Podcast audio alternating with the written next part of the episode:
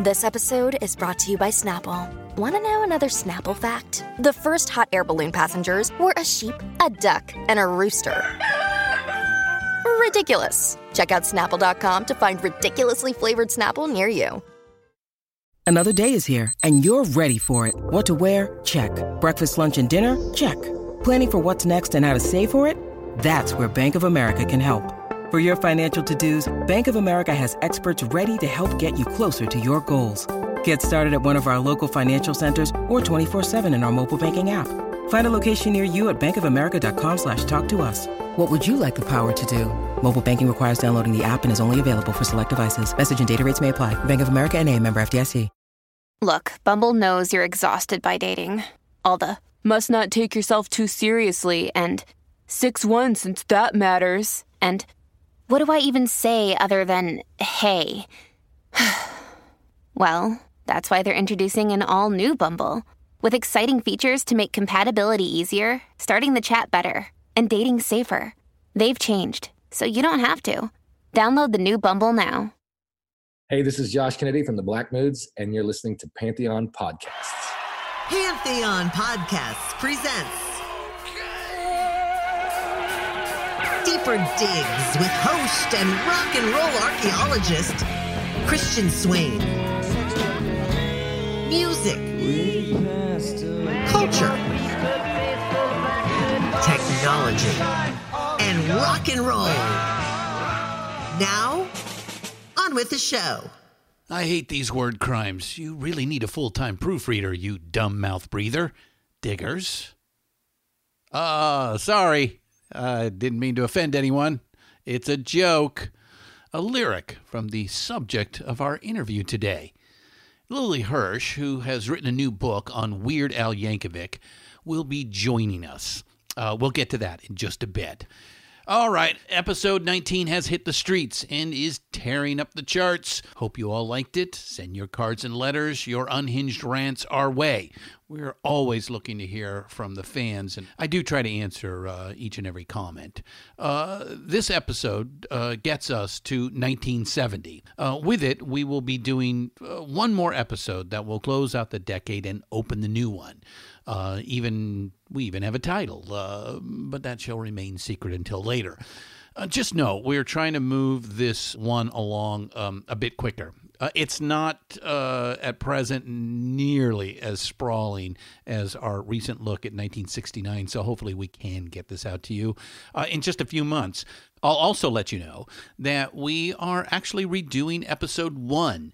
Uh, the first uh, episode that started this whole crazy five year journey.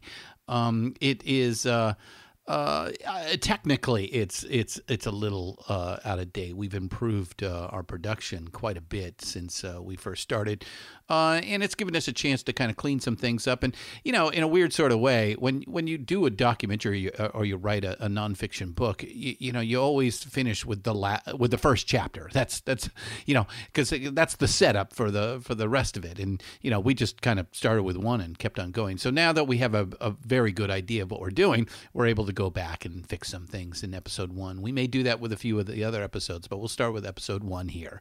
Uh, it also uh, is important for us to do so because there are some changes that are being done for the uh, visual presentation, the documentary that uh, we're working on uh, right now. So it's all in conjunction uh, with that. So, yeah, I took a week off. Um, finishing episode 19 was a, a bit of a bear. It was a lot of extra work involved. And uh, so I skipped last week's deeper digs. Uh, please forgive me. Okay, moving on, moving on. Uh, we have a new show for you all to consider. Uh, joining the Pantheon Podcast Network is Jesse Colin Young with a new show called Tripping on My Roots. The former Youngbloods frontman gets together with some of the legendary peers who've built similar careers, while also taking a look at the musical heroes that, whose songs have inspired his own. Featuring interviews, musical performances, rare collaborations, and plenty of storytelling. Tripping on My Roots is equal parts documentary, autobiography, and a first hand look not just into the creative influences of a folk icon, but into an entire country's musical history. We are very pleased and excited to welcome Jesse and his fantastic team to our pod family. So please go and listen to uh, Tripping on My Roots and let us know what you think. Uh, I think that is show number 45 uh, on the network now. Uh, take a listen in the Pantheon Big Pipe for almost all of our shows to sample and enjoy, and then subscribe to the shows you love in their individual feeds. All right. Okay, I hope everyone had a fantastic 4th of July. I know everyone went overboard on the fireworks, uh, at least around here they did. Uh, I swear, for the first time, I felt like I literally was at Gettysburg in 1863. Um, it was absolutely wild.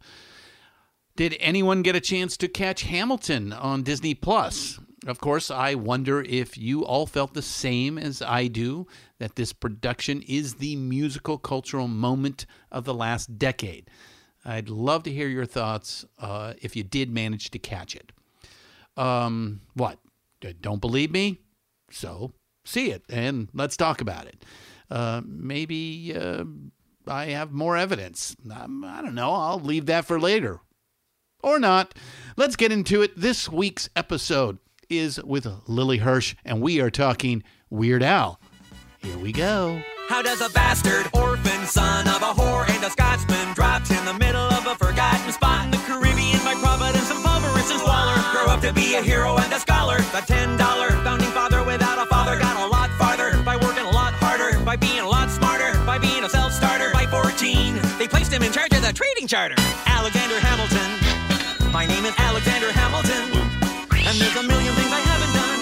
But just you wait, just you wait. Wait for it. Wait for it. Wait for it. Wait for it. I am the one thing in life I can control. Wait for it. Wait for it. Wait for it. Wait for it. I am inimitable. I am an original. And if there's a reason I'm still alive when so many have died, then I'm willing to.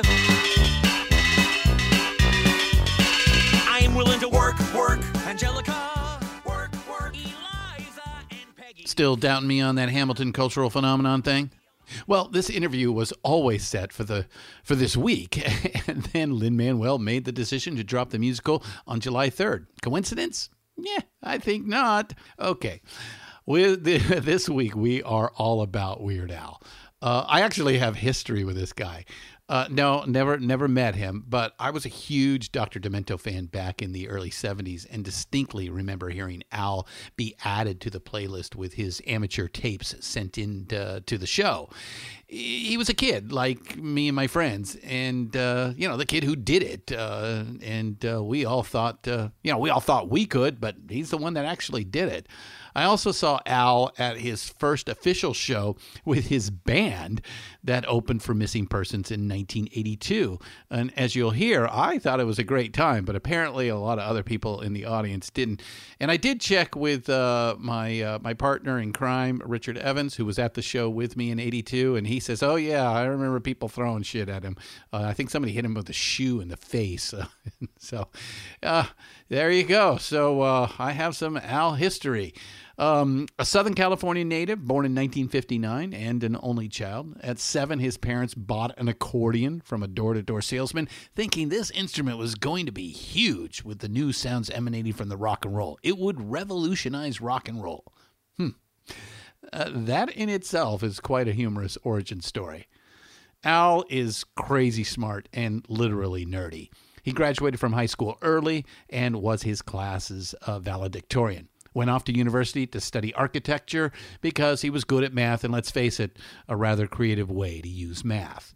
He did learn the entirety of Elton John's Goodbye Yellow Brick Road on his accordion, and that gave him a good understanding of songwriting. He was also a big fan of the famous musical comedians that came before him, like uh, Tom Lehrer, Spike Jones, Stan Freberg, Allan Sherman, and the like. Uh, he was also a big fan of Frank Zappa. Of course, it all really begins with the Dr. Demento show. He was the guy who actually sent in the tapes, and they were clever enough to get the good doctor's blessing and put them on the radio. Not surprisingly, Weird Al was a hit and a hero to all of us other nerds listening to the Sunday night evening ritual of musical comedy.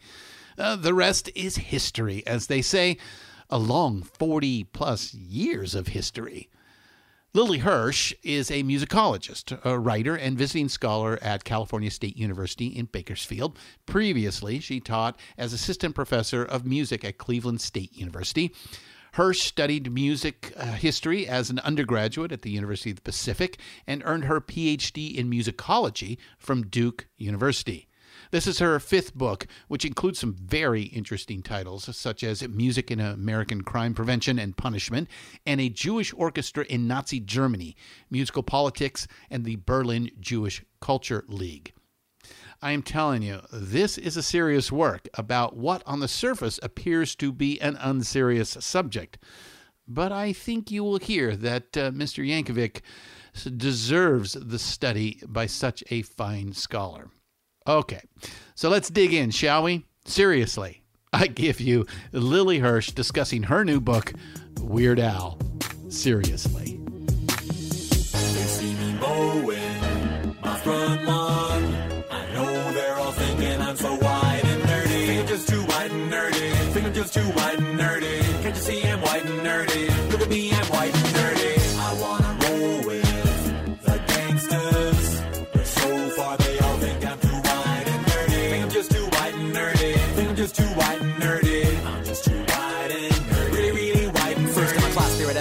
MIT. Got skills, I'm a champion at D&D. MC Escher, that's my favorite MC. Keep your 40 out, just have an Earl Grey tea. My rims never spin, to the contrary. You'll find that they're quite stationary. All of my action figures are cherry. Stephen Hawking's in my library. My MySpace page is all totally pimped out. Got people begging for my top eight spaces. Yo, I know pi to a thousand places. Ain't got no grills, but I still wear braces. I order all of my sandwiches with mayonnaise. I'm a whiz, a minesweeper, I can play for days. Once you see my sweet moves, you're gonna stay amazed. My fingers moving so fast, I set the place ablaze. No Welcome to Deeper Digs, Lily Hirsch. How are you doing today? I'm doing great. It's a pleasure to be speaking with you today.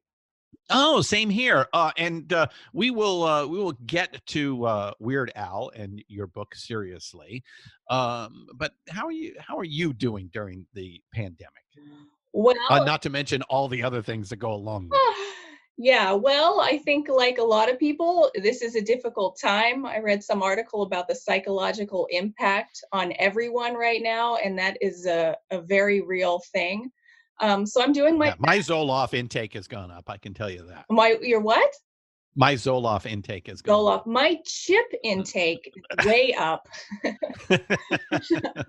I think is uh, probably common to a lot of people snacking. yeah. Yeah. yeah um but i'm i consider myself lucky because i'm home and i'm safe and i plan to remain that way so um i'm trying to focus on that rather than everything terrible just so i don't you know lose my mind Yeah, it would be very easy to lose one's mind, uh, and uh, you know it does appear uh, if you uh, spend a little time on television, there are a lot of people that are losing their mind. Yeah, uh, and i these get that if you're going to lose it this is the time Well, rightfully so, uh, in some aspects. Uh, you know, uh, I, you know, I, you know, I've t- I talked to uh, a lot of people uh, on this show, a lot of musicians, and and uh, a, you know, a fair amount of uh, let us say older folk that you know have been in the business for 50, 60 years, and you know, nobody has seen anything like No. this. Uh, I, I don't think we, as a you know, as a community. Um, you know, globally, uh, have have been in a situation like this since World War II. yeah yeah we had the influenza pandemic in 1918 Yeah. um, you know, this sort of ongoing crisis. That's normally you have something terrible happen and then you have a recovery period. This Right. is just going and going and going. So that's amazing. I think a lot of people aren't sleeping well. I'm homeschooling my kids. yeah. Yeah. I'm sure they're off of school and Yeah. uh, and uh, and all that. Yeah, I've I've got uh, a college uh, kid whose uh, you know semester got cut in half. Yeah. they did continue online, and uh, and he did finish up the year. That's good. great. But Yeah. uh, so um, have you spoken to Al to see how he's doing? No, I haven't. I, no, I haven't. Um, I did enjoy uh, something he put out. Uh, How's your quarantine? There was a group song, and they included him in that. And Mm. some of his tweets um, that he would not be doing a My Corona version of his My Bologna.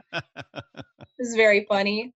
Um, but no, we corresponded about the book right when it came out, um, and then I haven't really followed up. But the the book's timing, it you know, it, I did a book talk right when it came out at CSU Bakersfield, uh, and they had pizza and Twinkies for the students, and it was amazing. And then later that day, the school shut down. It was that was it. so that was yeah yeah. That, I was going to ask, you know, what what what's it like to try to release a a book in this unusual time because you've yeah. had several books uh, under your credit, so this isn't your first rodeo. No, just to use a Bakersfield vernacular. No, this this was very strange the timing of this and I was so excited. This book I had so much fun working on this book and it was so rewarding in a lot of ways and um, Al was amazing. I, I, got so lucky in choosing him as a person, not just because of his tal- talent, but also because of his cooperation and the team he has around him. Everyone was so lovely. It was just an ideal, wonderful experience. So I was very excited uh, when the book came out, um, and then this started happening, and um, it, it, was hard to feel too excited about about anything. Um, it was also a weird time to be writing about or thinking about funny music. Um, in the past, I've written about some you know obviously heavy topics uh, anti-semitism and yeah yeah yeah well I, I want to ask you about a jewish orchestra in uh, nazi germany uh, we'll get we'll we'll definitely yeah. get to that yeah but yeah but but some of those heavier topics um, make more sense right now especially um, in one project i i did deal with uh, the prejudicial impact of rap lyrics at court uh, mm-hmm. so some of these issues that relate uh, to the moment discrimination ongoing prejudice uh, systemic mm-hmm. racism um, that feels like the writing and the topics i should be doing right now um, but instead i'm i am continuing to write about funny music and think about funny music um, so i had to think about that a little bit I I don't know. I think I might disagree with you here, okay. here, Lily. The fact is, is that in times of darkness, what do we need but light? No, uh, you know, you look at the the the, the depression era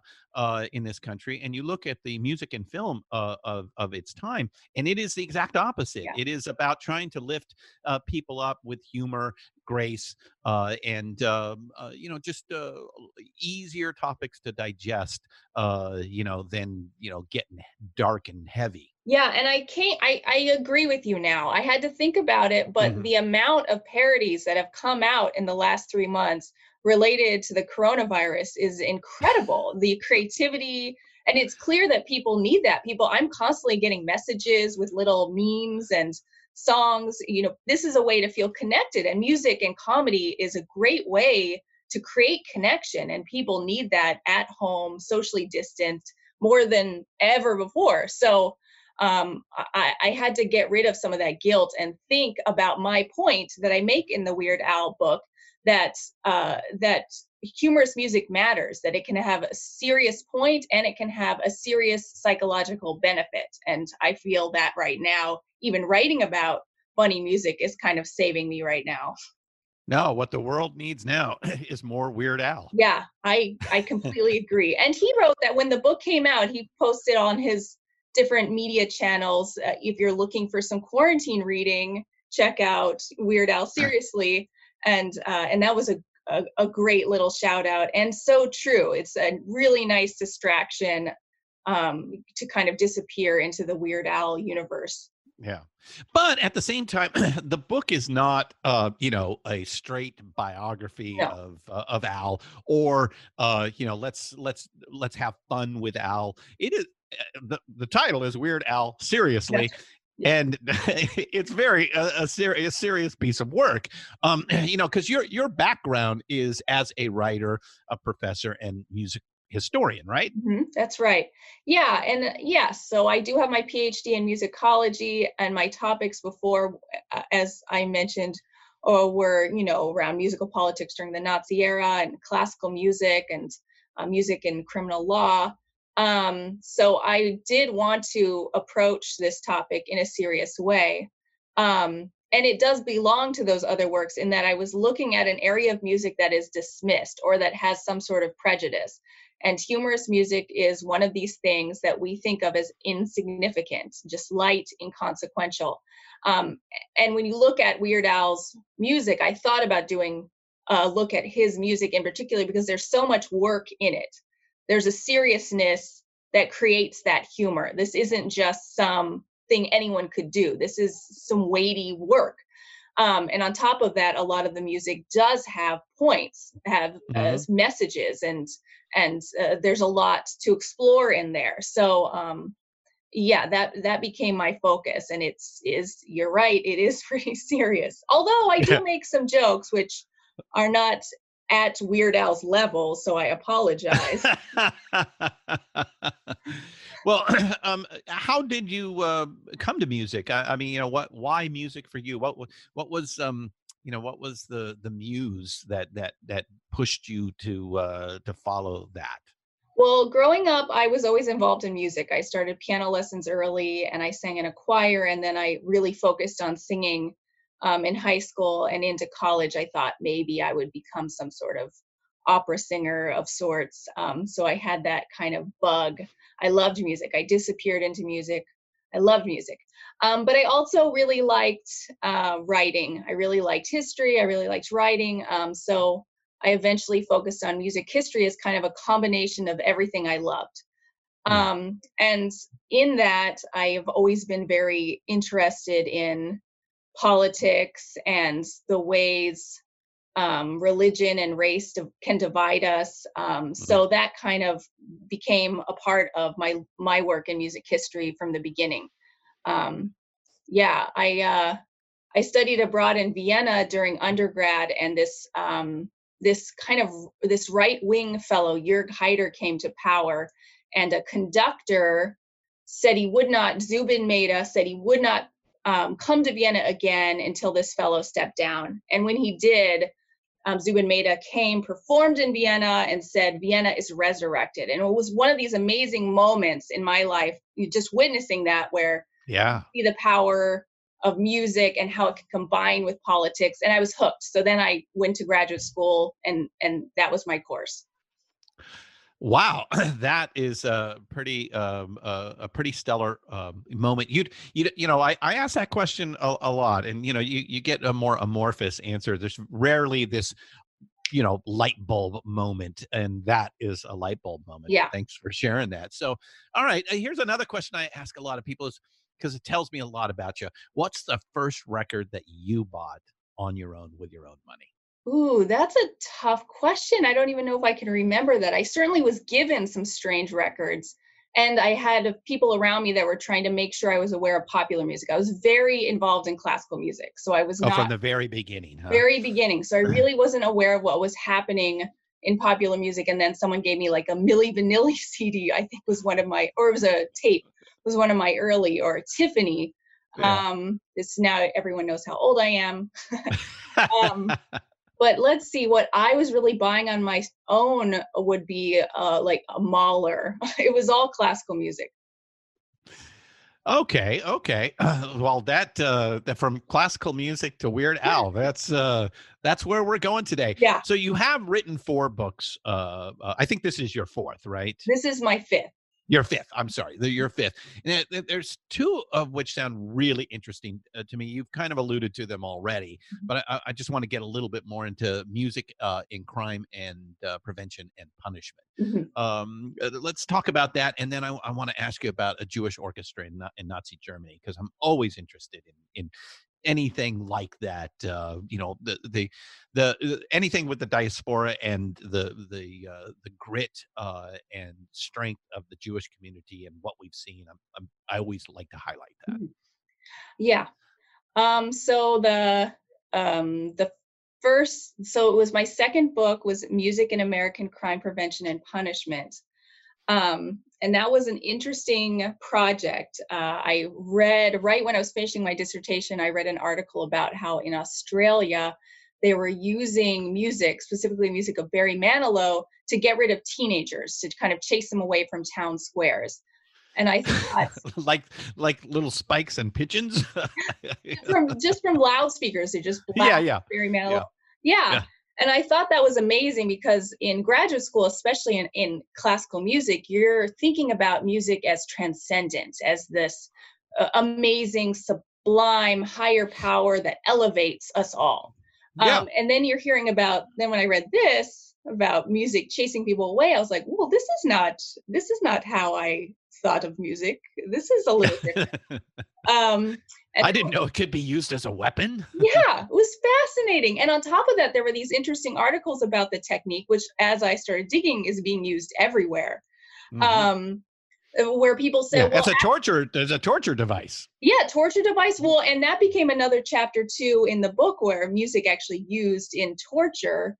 Um, so music is used in all these very destructive ways, at, at- in addition to these many positives that we associate with the music. And I thought that was fascinating. And I also found a resistance to that idea where people tried to say, well, actually, when music, especially classical music, is used to chase away teenagers, it actually makes them better. They're not just running away; it's it's improving their behavior, which was BS. That was just that was just wrong. These people were actually leaving, and even when a person liked classical music, they might leave a square because they realize this music is being used in a coded form to say you're Yeah. not welcome here some Right. kind of peer pressure or you know based on those associations a person might leave so it had Yeah. nothing to do with making a person better it was you know a more con- more negative use of music and i Mm. i found that there was so much concern that discussing that was somehow damaging to music that music can't be used in that way that music can't be torture because music is so wonderful. But uh, that i was bothered because we should be more concerned about people. The music will be fine what about Yeah. people being tortured or these people being chased away in this kind of hierarchy created by music um, so that kind of became the point of the book that music can be used in many positive ways, but it can also be used in many negative ways. And there's nothing wrong with saying that. That's part of music's power. Uh, and Mm. let's talk about the ways music's used in negative ways so we can address some of these things. And one of those things was um, rap lyrics uh, used at court. Uh, so that's something ongoing where rap lyrics are introduced as evidence um, in criminal trial trials to reflect badly on a defendant. Sometimes there's a a direct link. Someone will create a rap after a crime that reflects the crime, but a lot of times it's not. It's very general, and it's very clear that there'll be a prejudicial impact when rap lyrics are introduced, reflecting negatively on the defendant. And again, this is based in prejudice. It's often a black That's race baiting. Yeah. Yes, yes, Mhm. it's racism. Uh, yeah, absolutely. So that's another. Cha- excuse me. That's another chapter I dealt with, and I also wrote a few articles, one in the Guardian, about how terrible that practice is. It's that's a part of systemic racism. Yeah. well, it reminds me of uh, you know the Judas Judas Priest trial of uh, Yeah. you know the uh, the two kids that uh, you know one actually committed suicide, the other one you know severely damaged himself uh, and died young, uh, and their parents you know sued Judas Priest Mhm. because their lyrics uh, supposedly forced them into uh, Right. attempt. And some of that's in the book too about this idea that music can incite violence. But there is no one to one link in that way. Um, music is No. always more complicated than that. Same thing with the rap lyrics as evidence. So. Rap lyrics are were being treated and are being treated as this literal confession, whereas rap lyrics are an art form. So, there's a lot of thing that things that go into the creation of that text um, beyond anything literal, you know, rhyming and sound and uh, and traditions of the genre around boasting. So it's not some sort of literal confession. Music's No, we could- complicated. Yeah, we could. uh, You know, if that were the case, then we should all blame Wagner for the Nazis. Absolutely, absolutely. Yeah. So that was that. That was that book, and um, I'm still very proud of that book. Yeah. And then the second book is, you know, a Jewish orchestra, speaking of Nazis, in Nazi Germany. Uh, Yeah. I, I did not read it. Uh, the title is very interesting to me. I probably will pick it up uh, in the future, but tell us a little bit about that. Okay, so that was my first book.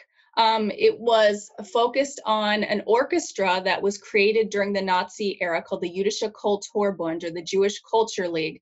Um, and this organization was the idea of uh, Jewish musicians, but it was sanctioned by the Nazis and it became a separate place for Jews to perform and for Jewish audience members. Um, so it, in Germany, starting right away in 1933, there was this segregated musical life with Jewish Okay. This Mhm. Jewish orchestra for Jews and then Mhm. German music for the so-called um, uh, true Germans, whatever that was. Yeah. Um, Yes. So uh, in the book, I make the point that this sort of segregation, that Jewish music is meant for Jews, um, because part of the requirements for the Nazis, they encouraged this orchestra to perform Jewish music, which was a very difficult ask because a lot of the uh, members were very German. Um, these were German Jews, and they performed what anyone was performing. They wanted to perform Wagner and Beethoven. Um, and there was a lot of confusion as to what Jewish music actually is. How do you define that?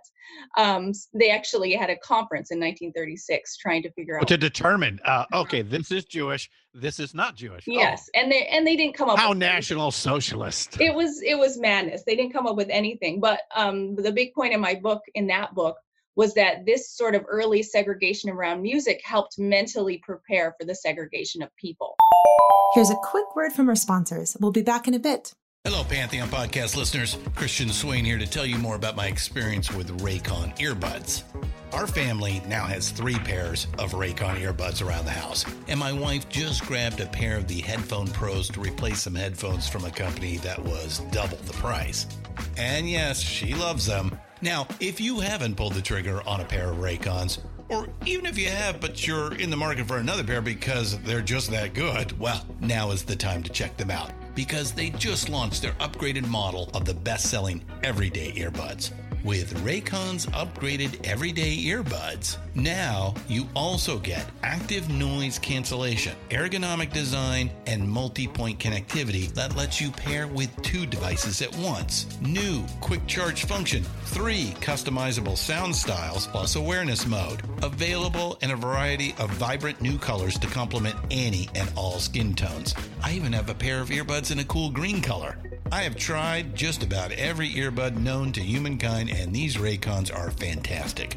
Seriously, if you've been wanting to check out Raycons, there truly is no better time. You're going to ask yourself why you didn't check them out sooner, and Raycon offers a 30-day happiness guarantee. So, what are you waiting for? Go to buyraycon.com slash Pantheon today to get 20% off your Raycon order, plus free shipping. That's right, you'll get 20% off and free shipping at buyraycon.com slash Pantheon. Buyraycon.com slash Pantheon.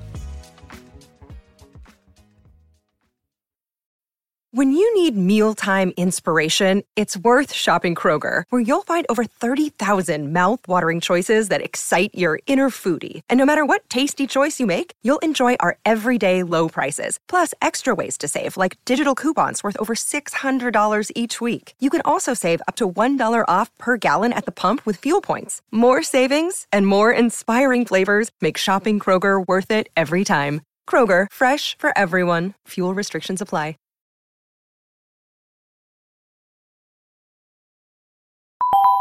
And now back to the program. yeah yeah yeah uh did the orchestra last into the holocaust period it uh, lasted into uh, to 1941 which is amazing and there's a lot of criticism around how long it actually lasted that maybe some people didn't emigrate soon enough because they were involved in this orchestra although a lot of people say that wasn't true so um, all in all i say in the book that uh, the orchestra was different things for different people it was an escape and solace for some and for others it, it, it might have fostered an illusion that there was still a place for jews in germany at that time Wow, um, you know, both those books, uh, in in in weird ways, seem to parallel some of the events that we are um, have been witnessing over the last few years, huh?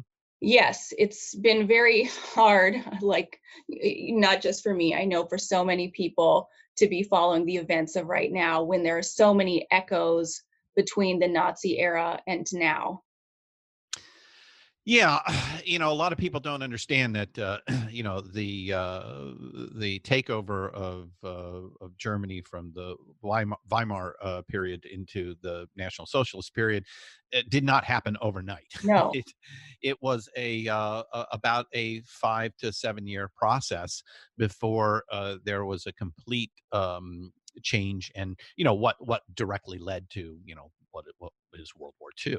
Mm. Um, uh, so you know, uh, hopefully, uh, and I, I think it's difficult to achieve that, even though it appears that uh, some are trying to do so in this country. I think um, you know our robust uh, democracy um, uh, should be able to withstand uh, uh, an assault like this, but we will find out on November third. Yes, I'm I'm very scared to see what happens. I I like your optimism. We all need some optimism, but but it is it is frightening the echoes um, there's so much around this isolationism the the tenor of talk these days um, as well as the distrust of the press of facts uh, that was something that happened during the nazi era um, and we're seeing that again now um, and it's I, am afraid but I, I i'll hold on to your hope and i will keep listening to funny music so i don't go crazy well, I'll stand with the original anti-fascists, Antifa, from the 1940s uh, and today. Yeah, yeah, it's hard not to want to be a part of this that movement, the so-called terrorists. Oh my goodness. What's wrong with being anti-fascist? It's just yeah, yeah. It's just anti-fascist. Yeah. yeah. I'm pretty sure we all agreed on that here not too long ago. Yeah. So uh, you know, fought a big giant war for it, and uh, that's why we dominated the uh, the the planet afterwards by destroying them. yeah. Uh, you know, so why we would ever want to bring them back, I don't get it. But um, you know, yeah, we'll, memory is know. short apparently, and it doesn't help that there's so much distrust around knowledge. It is. It is. And uh, yeah, we could dive deep in that, and we'll leave Yeah. that for another discussion. Lily, let's move on to uh, our our subject matter of today. Yes. Uh, your new book. Uh, uh, and uh, so, I guess the first question is, why uh, a new book on Al? well, there hasn't been a full book on Weird Al. We have a wonderful book by um, Nathan, uh, which is a kind of a lighter treatment. Um, More of a biography. yeah, and it's not a, even a full biography. So I thought there's room here for something on Weird Al. Not only that, um, I wanted to write something about funny music. That idea came Yeah. first. I wanted Seri- seriously. so- Yes, I wanted to funny. focus on the merits of funny music and to kind of take on this divide between funny music and so-called serious art music. Um, So then I thought, well, who would I focus on? And Weird Al seemed the obvious choice. He also seemed like a dream subject to me at the time. Um, I talked to an editor who ended up being my editor for this book uh, just at a conference, and we talked about the idea of doing a book on Weird Al. And she said, you know, if you're able to get an interview, just let me know. We'll give you a contract. I was like, okay. Um, and I wrote a letter, just kind of being uh, brave. You never know. The worst thing you get is a no, but that's the same thing if you hadn't tried. Um, but somehow this letter to his wonderful longtime manager, Jay Levy, Right. um, worked out. And uh, not only did I get an interview, that my first interview was at his house. I, I understand that that um, is not the norm when you get an interview with someone like this, a celebrity. Maybe you get a little phone chat at first, something like this. They let me come right to his home, and and that was my first interview, um, which was an amazingly it was an amazing experience. I've interviewed people before, but not like that uh, Mhm. and not of that level of fame. So um, I was pretty nervous, not gonna lie. Um, plus, since I'm coming to his home, I felt like I should bring a gift. I agonized over what I could possibly bring. It was such a it was such a funny period of preparation. Like, what am I gonna bring Yeah. for Mr. Yankovic? yeah, cer- certainly not meat, uh, Right, no alcohol, or drugs. alcohol. Uh, That's right. I went through that because sometimes you bring a bottle of wine to someone's home. I was like, that's not gonna That that would be the first thought for me. Yeah. Oh, I'll get a good bottle of wine. No, yeah, I was really stumped, and I can't try to give him something really nice. I, I mean, I don't know what he has, or it was- I ended up bringing him one of my past books just so he knows, and you know, I I actually can write. They didn't make a bad choice in inviting me over. Um, and then I brought him some local candy, just some Bakersfield candies. Um, and, and that's what I went with. But it was, I was so nervous and agonizing over these silly decisions. Um, but he was an amazing host and it was, it was a wonderful experience. Well, they say he is definitely one of the good guys in Hollywood. Yes, they say that, and I wanted to test that. I wanted to write write a chapter about someone nice, and I was. This was also, you know, when I was beginning this project, this was during the Me Too movement, and I was getting very depressed reading all these stories about terrible men, and I was really starting to question all men. which I think is fair. Mm-hmm. but I thought it might be nice uh, to write about a good guy, just as a reminder that they're out there. And Weird Mm. Al definitely fit that bill. So um, he- couldn't have been a nicer host, you know, inviting me in, offering me, you know, coffee or tea or something like this. And I just, I just couldn't believe how lovely he was. Well, I gotta say, uh, just like his uh, 2014 album, uh, "Mandatory Fun," uh, the uh, the book, uh, a serious book on Weird Al, is almost an oxymoron, wouldn't you say? Yes, I thought I loved that title. I uh, I thought that title was very funny. But it also, you know, uh, I was trying to do a serious treatment, but I knew the title also sounded funny. Um, so it played in two ways for me, um, and and that's fun, and that's perfect wordplay too. Uh, that uh, fits with the whole Weird Al catalog, since he is so clever with the wordplay and with that title, mandatory fun. How can it be fun if it's mandatory? Wonderful. Yeah. Yeah, yeah, and let let's just you know get people to understand that uh, you know fifteen, um, uh, excuse me, sixteen Grammy nominations, five wins. Uh, uh, Mandatory Fun uh, became the first number one comedy album since 1963. Uh, Al Sherman's "My Son the Nut." Mhm. Uh, that's that's a huge accomplishment. Yeah, it's amazing what he's achieved and also his endurance. And that's something that I highlighted in the book uh, because throughout his career, people have assumed that his career is over. It's just, Yeah. but it just keeps going. And the amount of albums he's put out and how long his band has been together, it's a testament to so much about him as an artist and as a person.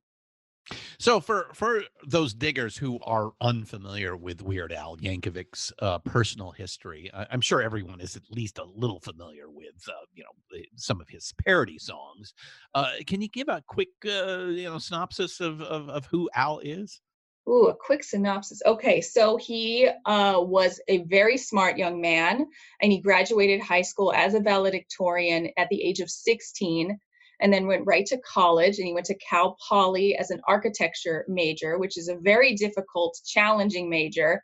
And he was somewhat Yeah, committed. it's it's right it's right in the balance of art and math. I mean, Yes. uh, you know, two very what a lot of people think are two very different disciplines. but, Yes, and you uh, can see that in his music. You can see this Uh. architecture, this layering in his music, so it makes some sense.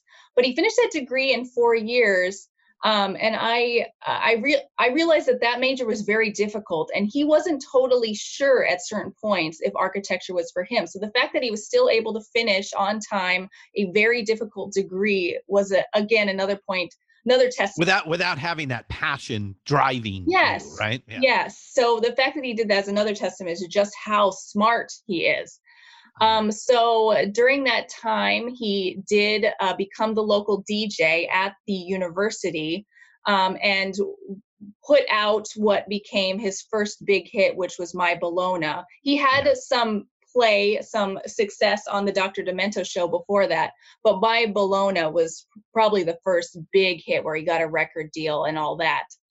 Um, and then from there, I would say his next big hit uh, was his play with Michael Jackson. So he did the uh, yeah beat it yes, um, Eat It. Uh, eat it eat it yeah off Right. beat it uh, uh he's an only child uh right. you know raised by two wonderful people Mm. uh who you know gave good uh, direction but also let him kind of be himself as well right Yes, no, he was very much himself. It does sound like his mom was a little overprotective. Um, and th- that made some sense too. He was younger than the other kids at school. He picked on a little bit. He had that experience being a bit of an outcast. Um, but yeah, from uh, his parents sound like wonderful people. Yeah. So you mentioned, uh, you know, the man who uh, uh, provides the foreword to your book, Mm-hmm. uh, the uh, you know the the person probably most responsible for uh, Weird Al's uh, career trajectory. Um, uh, I'm a huge fan. Uh, I grew up uh, listening to Dr. Demento. Uh, I remember hearing. Uh, Al's first uh, forays, and thinking to myself, being being a, he's a little bit older than me, but not much, uh, and saying, "Gosh, that's why don't I should do something like that?" And never getting around to it, of Yeah. course. Uh, but uh, you know, you know, uh, of course, I didn't play the accordion either. Uh, but uh, you know, uh, it, it was fun. I, you know, I. I I couldn't have uh, survived uh, some of my uh, early teenage years without uh, the the Dr. Demento show on KMET on Sunday nights. Yeah, Dr. Demento is a legend. If there ever was an expert on funny music, it's Dr. Demento. Um, and let's say he's a musicologist as well. Yes, he went to well, he went to Reed as an undergrad, and then he went to Yep. UCLA to get a master's, and he was a part of this folklore studies program in its very beginning, along with the eccentric guitarist John Fahey, who's also you know a legend. Um, and uh, so Dr. Demento could have gone on and become a professor, but he decided that was not for him, and he got involved in the radio business and that show just took off right away and i and he described you know including some kind of novelties oddities in the beginning and then pretty soon they just took over the whole show that became um, his focus um, but he's a wonderful man. He was so generous in writing the foreword and uh, you and he's a great writer you know he's a, a very smart man as well. Um, and he continues to have this great influence on funny music uh, with the Funny Music Project, and he's a part of these Logan Awards um, that give out that honor uh, the musician Logan Whitehurst um, um, by awarding um, um, honoring certain music in different categories each year. So he's a, he's one of the permanent um, jurors in Uh, that. Dr. Demento uh, is, uh, you know, the the um, the on ramp to uh, to such great music that you know up until that time had kind of been lost to the past. Yeah. Uh, I mean, without uh, you know Dr. D, I, I I wouldn't know Spike Jones or Tom Lehrer, um, Allan Sherman, uh, Stan uh, Freberg. You know, all of those guys.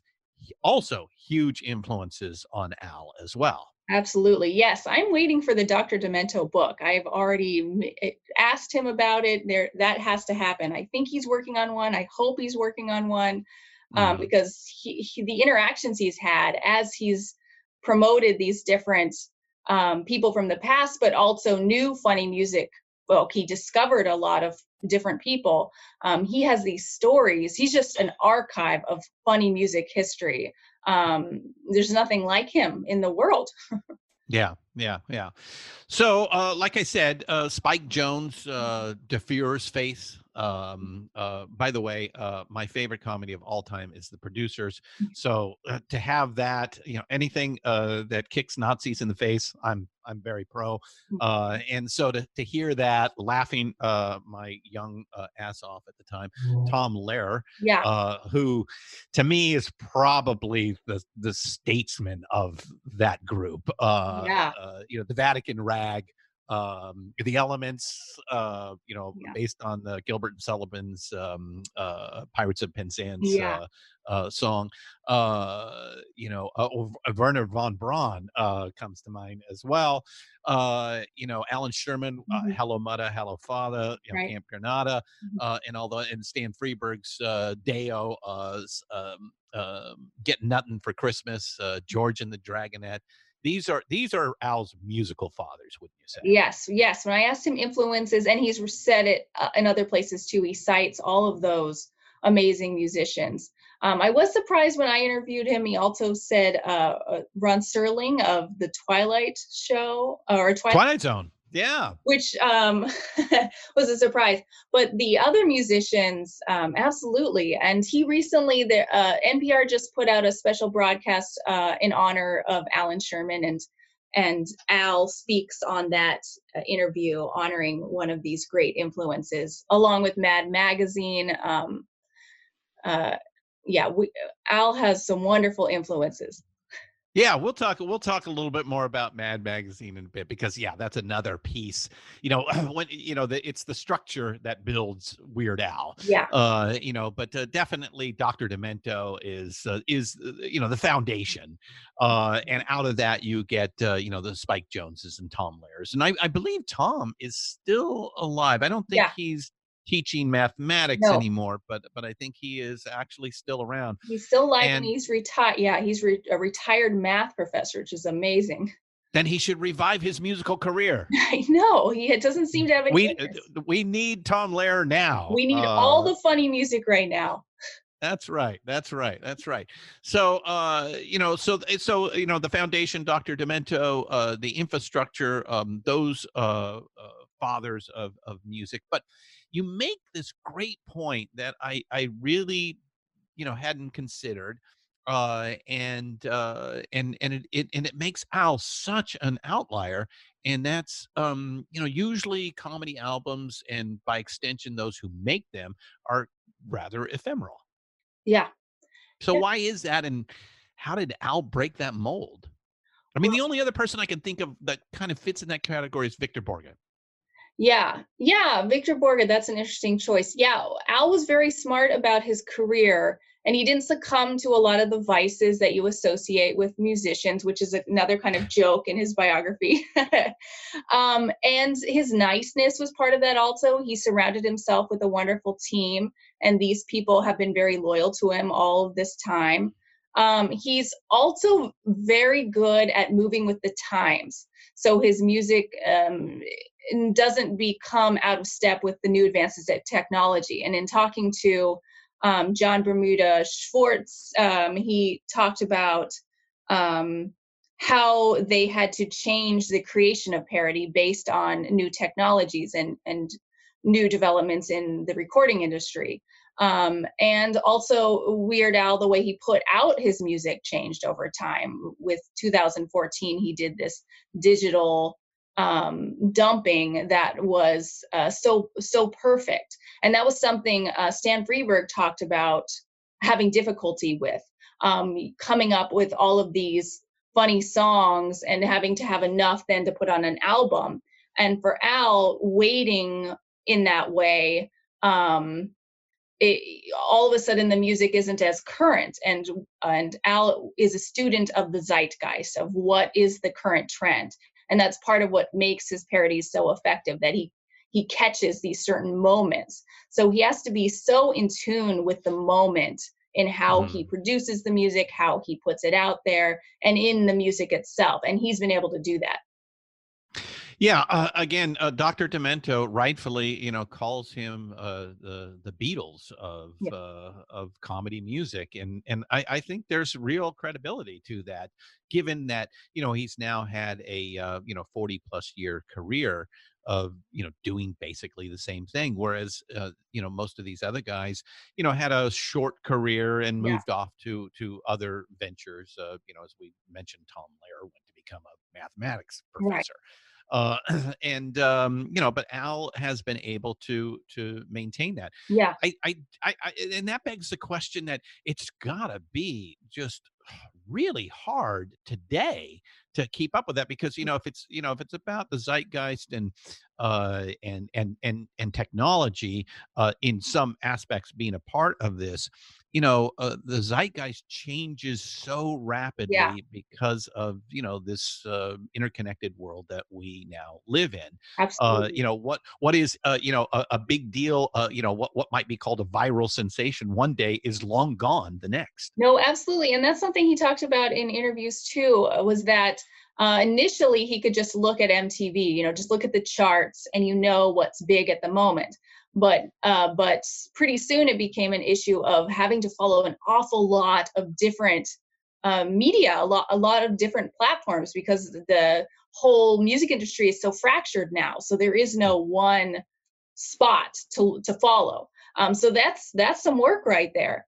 Um, I should mention also in in the longevity of his career, it, you gotta look at his fans too. Weird Al has such a devoted following of fans. And some of these people, at least in my experience, are just as nice and creative and smart as he is. It's an amazing group, um, just from my limited experience. Um, and like like-minded people. Yeah, yes, and they're devoted and they're creative. There's this idea that fans are somehow you know these crazy screaming girls. It's like this pathology. But um, in weird al's case in a, in a lot of cases fans are amazingly dynamic and creative um, writing their own parodies and uh, creating their own amazing ta- weird al tattoos. Um, and uh, just since the book has been out i've been getting these emails from different fans and they've been amazing. I've never received emails like this of long, thoughtful considerations of the book, um, and also thank yous for looking at this person in a serious way who has meant so much to them, who has made it okay to be different, who has said it's it's okay to be an outsider, it's okay to be who you are. So um, that's very powerful. So uh, a little like uh, the Grateful Dead and the Deadheads, there are owl heads. Yeah, we've got owl heads, and they are amazing. All right, so uh, you know, I know he's asked this a lot. Uh, you know, uh, and you, you obviously make the case in this book, but you know, is his music serious? Well, that's an interesting question. And I think that also goes at the lang- longevity issue. Um, Weird Al is careful not to get too political uh, not to make too obvious of an argument um, because he wants to have it have relevance down the future when the political context changes. Um, so when I asked him about pointed messages or serious weight, uh, sometimes he would give me silly answers or kind of get around the point. Um, but I think there is this seriousness, sometimes political, sometimes around gender that's in there. And and that's part of parody. Parody is such an interesting medium where you combine an old song with a new song and it creates this interesting dialogue between ideas and between different musicians. Um, so with that i was able to do a lot of exploring around some bigger questions um, mm-hmm. of race and gender and politics. Um, he does have some obvious ones like trigger happy that take on gun violence.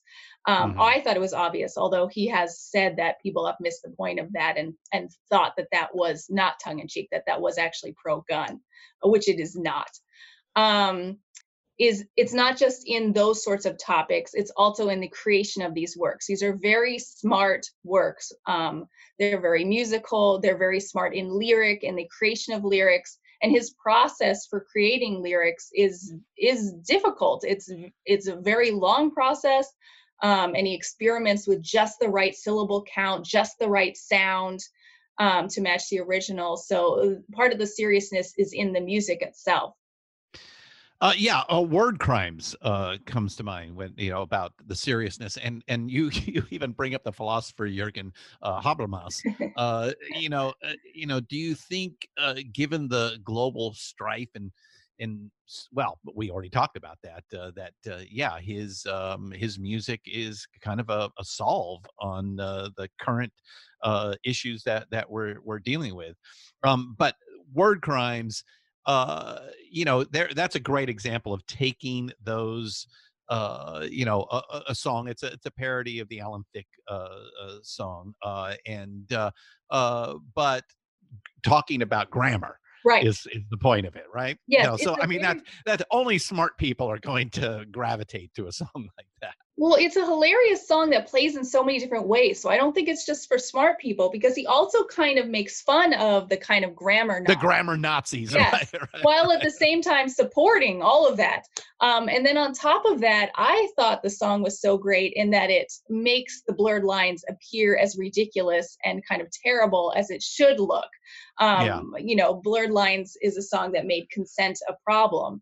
And right. there were other a, parodies that, yeah. that took a very different angle and made it, you know, more obviously in Weird Al's words, rapey. But he didn't go that direction. That was the obvious direction. He went and switched it up and made it about grammar. And in the video, rather than these scantily clad or naked women, depending on the version that you see with uh, Robin Thicke, you have a Weird Al's version uh, where it's dancing exclamation points, dancing punctuation, and it's wonderful. And the juxtaposition makes blurred lines appear as kind of terrible as it actually is. So uh, yeah. I think it, the, there's a lot going on in word crimes, and also the grammar lesson. Language matters. I, I think Weird Al, kind of like Seinfeld, can be dismissed as you know music about nothing, a show about nothing.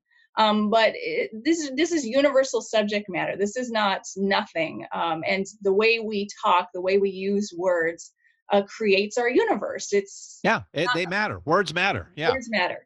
Absolutely. Yeah. Now more than yeah. ever. Right.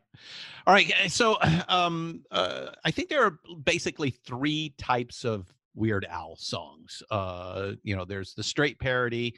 Uh, there is uh, an assumed uh, uh, parody, which is kind of an original type. Yeah, of- style parody.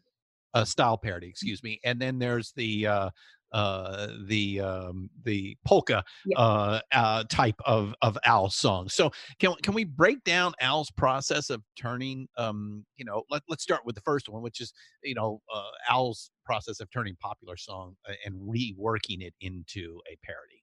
Yes, so that's one of those moments where he's really following the zeitgeist. He finds the right song uh, that's going to make uh, you know make a certain impact, and then he plays with those words. And it's it apparently goes through a lot of drafts. He's very careful with the words and matching the original syllables and the sound. And I guess over time he's become more true to the original sound too in construction. So you have this moment where you're listening to one of his direct parodies and you're not quite sure it's a parody so then when the the voice comes in when his voice comes in that's the tip off and then it that surprise is kind of part of the fun. Oh it's a parody. Um, oh, it's Weird Al. Okay, yeah. which i think is yeah. a great moment. A lot of times in rock music you don't even notice the words. You're kind of humming along. I'm one of those people that's terrible at kind of remembering lyrics and i just kind of Mhm. say whatever uh, along with the melody. It's a it's a problem. Um but with weird al it's all about the words and his very distinct voice is the tip off um, then you've got the style parodies and these are great so it's often in the a certain style a certain genre uh, parodying aspects of that genre um, but they are original compositions he's yeah, like like Dare to Be Stupid, uh, Dare to Be Stupid, Slime Creatures of Outer Space, uh, uh, the sports song comes to mind. absolutely and those are those are those are style parodies. Yes, and Dare to Be Stupid is a great example because it's in the style of Devo, which is Right. very unique already. Um, and it's become a sort of anthem about being different, marching in your own way, um, uh, doing things, um, yet not following along, not conforming. It's this wonderful sort of anthem for so many people, fans that have considered themselves outsiders. Yeah, yeah, and then uh, so we have the the the straight uh, the parody, the style parody, and then we have the polka songs. The polka Uh, medleys, amazing. Oh, uh, uh, especially let's face it. Look, Hamilton, his Oh. his holy shit. Um, look, I'm a huge fan of Hamilton. I personally think it is the single greatest cultural event of the last decade, um, and uh, will live on way beyond our lives. Uh, and anybody who has seen it. Uh, you know should come away with the recognition of how significantly a, a, a cultural shift moment that is so it's perfect fodder for for al uh, um, but to you know, to take all those songs and then turn them all into a polka uh, was just extraordinary and i've seen uh you know uh i, I think it was uh jimmy fallon and and lin manuel uh just playing it and just Yeah. laughing their asses off Yeah, and it's to it. so genuine their reaction of humor. You know, they're laughing, but also in awe of what he yeah, did. yeah, yeah, and both, by the way, huge longtime Al fans Yeah. themselves. Yeah, absolutely. And friends, uh, Lin Manuel Miranda and and Al sound like they're pretty good friends now too. Um, and Lin Manuel Miranda has credited Al with that mixing of genres that you see in Hamilton, and Mhm. and what he does with the medleys, this mixing of different genres um, as inspiration. Um, a lot of his medleys are so fun. The uh, some of the other ones because not only do they juxtapose different styles, you've got the polka style with something completely different, but also all of these different songs are combined together, very different songs in that polka style. So there's so much at play in that, not to mention the accordion talent involved. Yeah, yeah, yeah. Uh, let you know, Al's, uh, you know, his instrument of choice is the squeeze box, the accordion. Yeah. He was, I think, given one at uh, like seven. Uh, Door to door salesperson is the cause of all of this. yeah, yeah, yeah, yeah. Tell that story. Well, it's amazing. Apparently, this is something that happened that there were door to door accordion salespeople. And one came by the home and they decided to get this accordion and, uh, or rent the accordion and do lessons. So he took lessons for a very short period. Was it seven or eight? um, but it stuck. So he experimented with this accordion later on, and and he remembers playing Elton John's music, working it out on the accordion later in life, and that's apparently something he played once he was at Cal Poly and and was a big hit with the people in the dorm. Um, so yeah, it all began with a door-to-door salesperson. Yeah, so uh, he picks up the the the the the accordion, and in a weird sort of way, the king of the accordion at the time is also a Yankovic. Uh, Yes. Frankie Yankovic. That's right, no Um, relation. No relation. Just- that's cosmic. Yeah, it's amazing. And apparently they met. There's a great picture of the two of them. It's amazing. Yeah, it's in the book. It's in the book. So, uh, yeah, I yeah, polka party. Uh, and to me, the, the the I just put a smile on my face, and every time I hear it, is the his uh, rendition of Hot Rocks, or basically a bunch of Stones uh, songs uh, streamed together because of the album Hot Rocks, which was a greatest hits album, and it's just there's so many so many meta layers going on of of comedy in in that one piece right there. No, absolutely. And the incongruity, yeah, it's amazing. Yeah. So you know, we, we talked about Dr. Demento. We talked about uh, the the um, the the the fathers of, of comedy that uh, that Al followed. Um, you know, you just mentioned a third uh, piece of the building of Weird Al, and that is Elton John.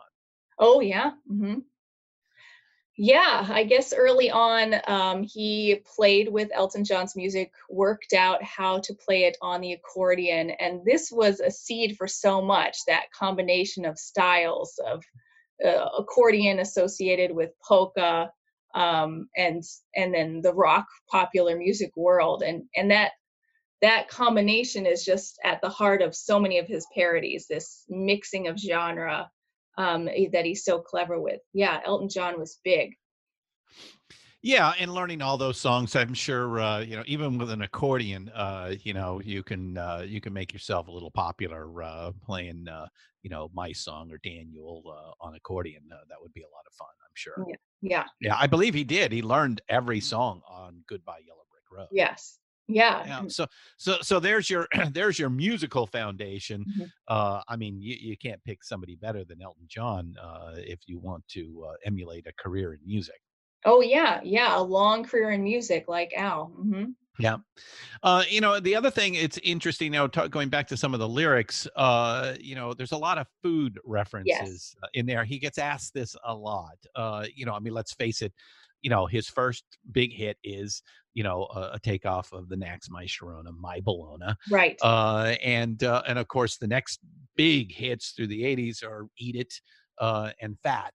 Uh, Yeah. uh, I think he's got a, a song on spam and Yep. uh, you know, uh, and so you know, food is kind of a, a, a universal uh, subject Right. matter, wouldn't you say? No, absolutely. And I had to ask him about it because there are so many songs about food. Um, and he admitted up front, okay, I have a stock answer to that. And he said about, you know, being a starving artist, he's fixated on food, this sort of thing. Um, but in truth, he also said, you know, this is universal subject matter. This is something everyone can relate to. Um, and with Eat It, I mean, that's a song I play for my kids, and they love that. It's hilarious. Um, I guess it's a little less hilarious this, these days for uh, Weird Al, and he's very careful about not offending people. So on his last tour, he didn't play any of the parodies of Michael Jackson. It's a, it's a, a oh, oh, so it wasn't the fat shaming uh, thing, No. but more the controversial with Michael Jackson Yes. of uh, the the movies and uh, Yeah, the um, that uh, documentary that molestation, yeah, issues, yeah. Yes, but oh, those are huge hits for him.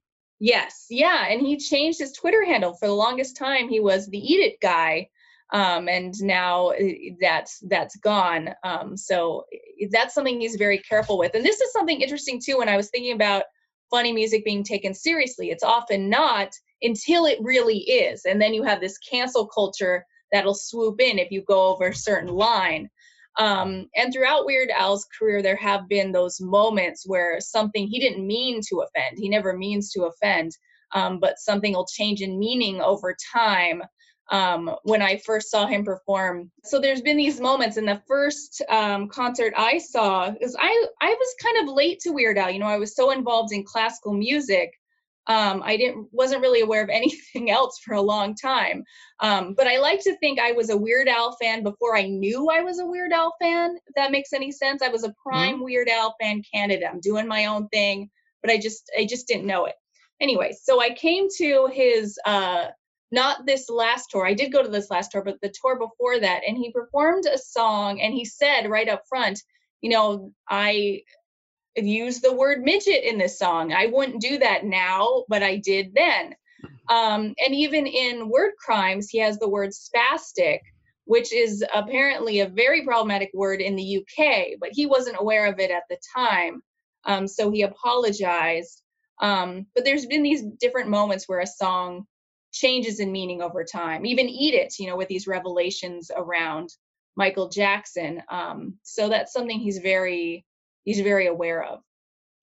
Yeah, um, you know, you as you said, uh, you know, the meanings of of uh, events or um, uh, what i- is acceptable behavior, um, you know, later on becomes unacceptable behavior. And when you have a long career, Mhm. um, you know, you you can't be held responsible for commenting on what is acceptable at a moment and then later on you know it's it's just part of your catalog now Right. it seems like he's doing some of the right things by Right. you know saying uh you know I, I would do things different today knowing what we know now Right. uh, or you know that uh you know i, I was unaware of uh, a lot of certain issues that uh, existed when i did certain things in the past you have to you know cancel culture is uh you know it's a touchy subject um some of it is deserved um and uh, some of it is not and uh, I, I think it, you know it has to be taken on a case by case basis you know comedy parody these Yeah. things should have wide latitude and and understanding the context when it came out i was fascinated by the whole thing that went up around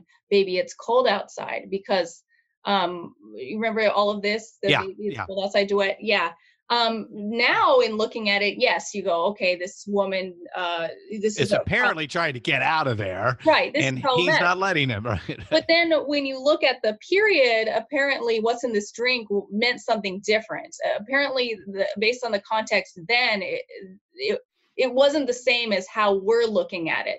So Yeah. i think when someone you know is offended by a past song and and and an artist can explain that um I, I think that's something to be valued. Then again how a person feels in response to a song based on the current moment and what that does to them is also valid. And if that's a negative experience that's all also valid. So it's a it's a tricky it's a tricky mix. Yeah, yeah, it's uh, you know, you can step in it, uh, uh, I guess, but I, again, uh, comedy should have a wide latitude. We're not talking Civil War statues here, you know, which are very specifically meant to make a very specific point. Uh, you know, this is this is just trying to have some fun, uh, some wordplay, Yeah. and uh, you know, uh, you know what what was uh, you know lightly acceptable uh, may not be so today, and you know we Yeah, can we we should be able to have an open mind. That's great that you brought up this uh, the civil war monuments i just saw a little twitter thread amongst musicologists about what songs we could behead or topple and i Oh, I saw a friend uh, put something up yesterday Yeah. for the bands uh, the night they drove old Dixie down. Yeah. Yeah, I think there are some we potentially could, but I don't think it's Weird Al. I think No, Yeah. no, certainly not. Not uh, Weird it's Al. co- again, it's comedy. Yeah. And and it has to be taken at its time. I mean, you know, uh, look at uh, you know Blazing Saddles, for example, which you know just totally makes fun of the issue, but they use the N word in that movie a couple of times. Yeah, And, no, uh, absolutely. And I I discussed the most controversial one for me was uh The Pretty Fly for a Rabbi, Weird Al's Yeah, song. yeah. And White Nerdy too. That's something that's something we could discuss. Um but I talk about that how I reacted to that but then I also put it in context uh, this particular moment in history. So how I was reacting based on now, and I was reacting based on a rise in highly visible anti Semitic moments since Trump. So my reaction was conditioned based on listening to it right now rather than when Al wrote that. So all of that needs to be taken into consideration when you look at look at uh, any music. Well, and and originally, is there malice or not? And, Right. And there is no malice in this. Yeah, absolutely. And it's hilarious and I love it. And it's uh, he's representing the Jewish people and at- at a time when there wasn't as much representation. So there's a lot going on in that one song. Um, so it's hard to just react with a blanket statement or a blanket no. Yeah, yeah. So, uh, you think Al's ever going to get into the Rock and Roll Hall of Fame? Oh my gosh, it needs to happen. It needs to happen and his fans are on it. And they have been successful in campaigns before to get him his um his square on the uh, yeah, he got the, the star on the Walk of Fame, Hollywood uh, Boulevard's Walk of Fame. Yes. Yeah. So I, I think based on their tenacity and the fact that he deserves it, it's it'll happen. Well, the fact that, uh, as we mentioned, Dr. Demento, you know, uh, points to Al as, uh, you know, the Beatles in, uh, Yeah. you know, com- comedy records. And, you know, th- he is um, a, a huge part of the rock and roll era zeitgeist. Uh, it Yeah. just, it just is, uh, you know, uh, you know, he's, he's having a, a play on a lot of famous songs and a lot of, a lot of artists that are now in the Rock and Roll Hall of Fame themselves uh and Yeah. um you know uh if it's quality of work and its influence uh its record sales uh all combined um i i think he kind of hits the trifecta there That's true. And he has such a relationship, you're right, to the history of popular music, to the history of rock and roll. Um, so much of his, his parody, the success of his parody depended on the fame of the song he was targeting. But in in so doing that, he often cemented the fame of whoever this person was. You, there's so many different stars that were thrilled that they were getting a Weird Al parody. Um, so there was this this very interesting relationship here where he is marking the fame of he's marking history. He was marking the history of popular music. Um, he's so, also proving the point of those songs that they are that significant uh, yeah, uh, because if if they warrant a weird al parody boy they they they must have uh, have hit the jackpot themselves absolutely. So he's part of the history making that the Rock and Roll Hall of Fame does. some of the first history the first commentary on saying yes this is something Yeah. that needs to be uh, uh, heralded Yeah, uh, he there. is like he is the Rock and Roll Hall of Fame as far as I'm concerned. He doesn't need to be in it necessarily because he is it. Huh. yeah Uh, right yeah in a in a weird sort of way yeah he he has played uh, many uh, of the of the songs that he has parodied the, these artists are already in the rock and roll hall of fame he should follow along with them He really So- should. And he's such a cultural touchstone now. You know, he's a reference point in so many different aspects of culture. He's he's like an icon now. Yeah, yeah. So we have, uh, like I said, Dr. Demento, the uh, uh, the the the foundation, uh, the uh, basic infrastructure of the com- comedic uh, geniuses that uh, preceded him. Elton John as uh, the musical uh, uh, aspect. Um, you mentioned Rod Serling with Twilight Zone.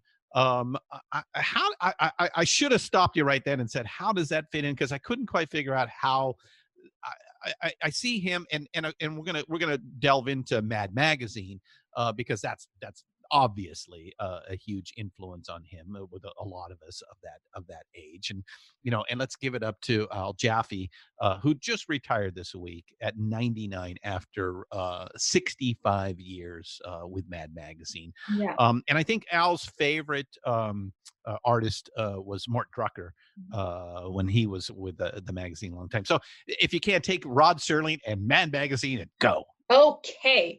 Well, when I was asking about influences, when I asked Al, um, I knew I had read in other interviews his mention of, you know, Stan Freberg and Allan Sherman and some of these others. Um, but I was surprised when he said uh, Serling. But it made Yeah. some sense at the same time. There's uh, in the Twilight Zone. There's a great, great use of word by this gentleman, and his delivery is so iconic. You know, with the Oh, yeah. yeah, Yeah.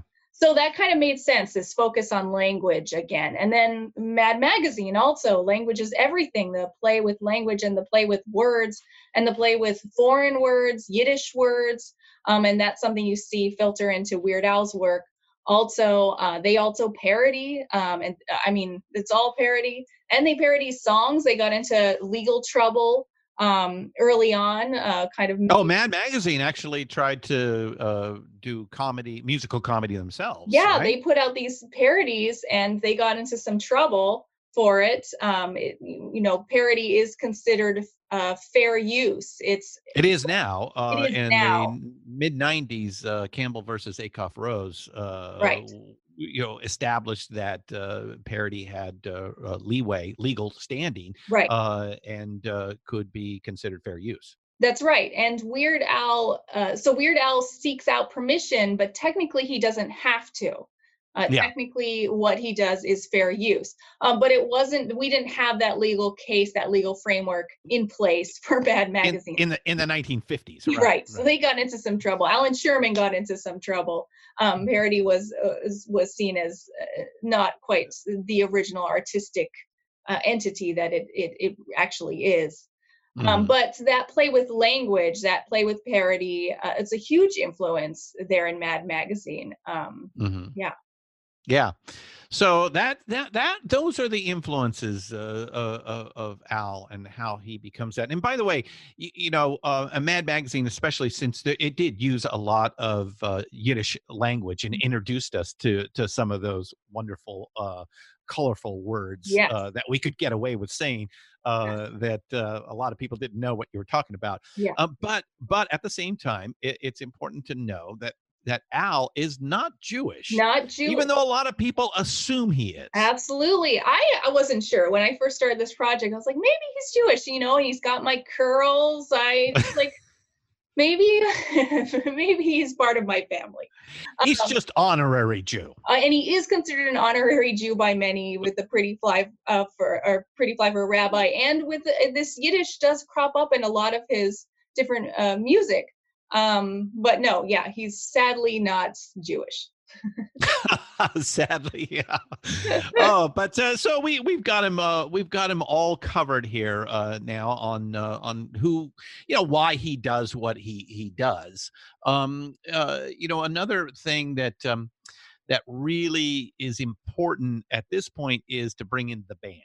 Uh, Yes. Because you know, at first Al started in a weird way. Al started as a solo artist, Mhm. and then he became a, a, a band member, and he's basically had the same band since 1982. Yes. Uh, and that that I- I, I have to bring up the Santa Monica Civic gig uh, because I was there oh wow. in the front row on the rail uh, watching Al. Uh, and for me, I, when I read your your piece, I I did not remember Al getting thrown, uh, you know, uh, shoes and other accoutrements thrown uh, at him.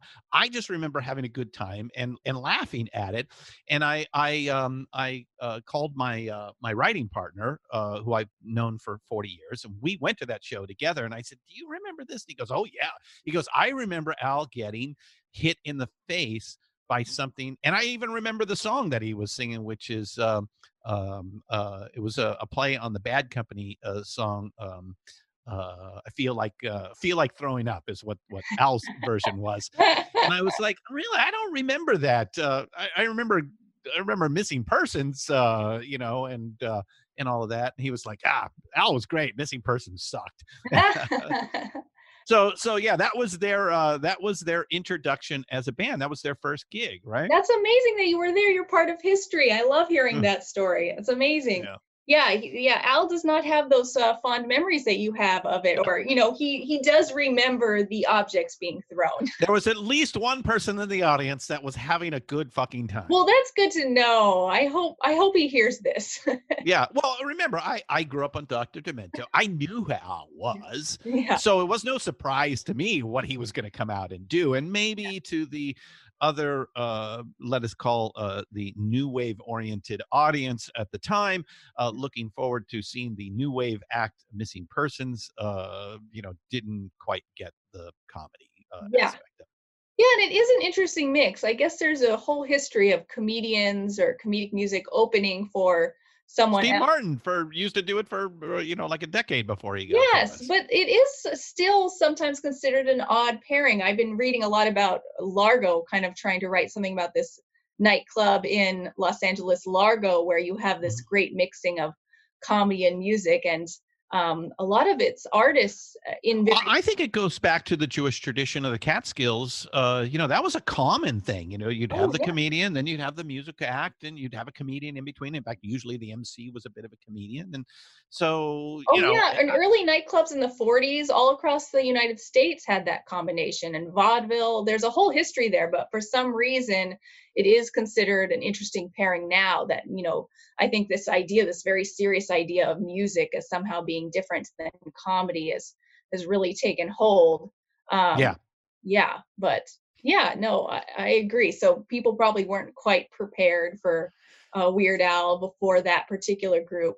Um, but yes, you're right. The act is Weird Al, so you know, uh, no holds barred at that point. No, but this was uh, this was the big debut for this group that has continued for so long, and it it kind of happened organically with Bermuda just there in Dr. Demento's studio for another one rides the bus, the big premiere there.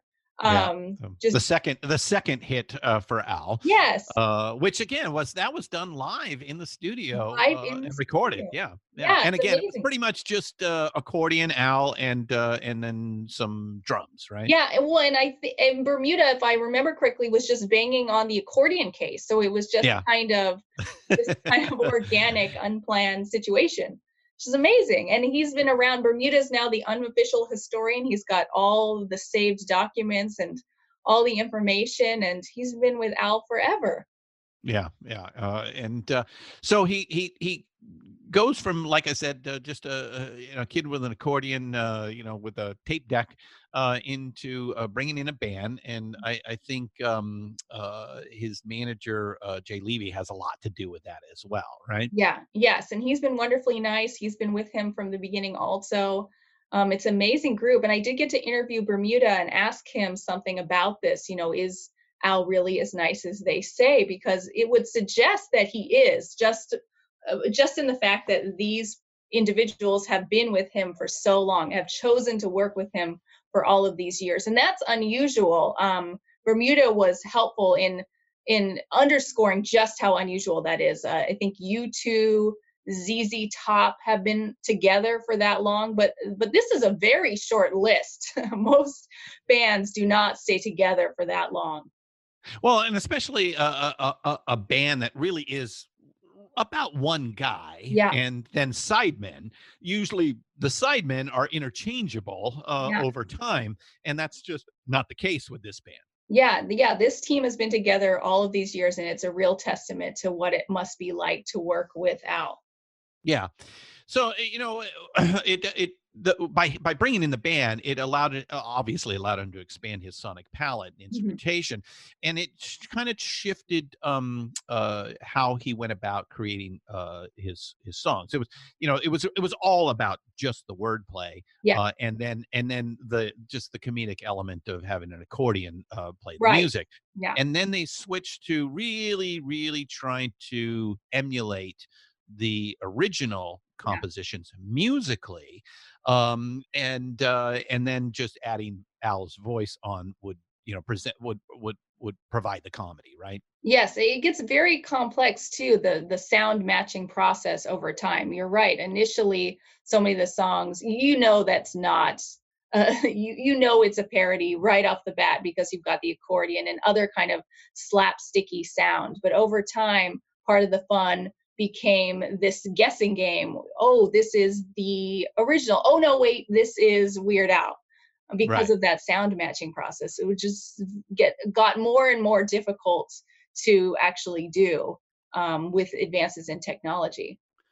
Uh, yeah, you know, at, at, in in the in the eighties and nineties, uh, you know, uh, the the sonic palette was limited, uh, and now with computers and sampling and all the things that are layered on top of songs, to so to try to parody, uh, you know, a current song, it's got to be uh, pretty difficult to to strip it down and figure out how uh, how the these piece parts are put together. right? Absolutely. And when the musicians have been stumped, uh, Bermuda's talked about uh, actually calling up musicians from the original group and saying, "How did you do this?" so that they can then copy that. Mm. Uh, and then the other thing that I found really interesting is that they they speed up the tempos a little bit. yeah. yeah, comedy just plays better a little faster, apparently. I think that was funny.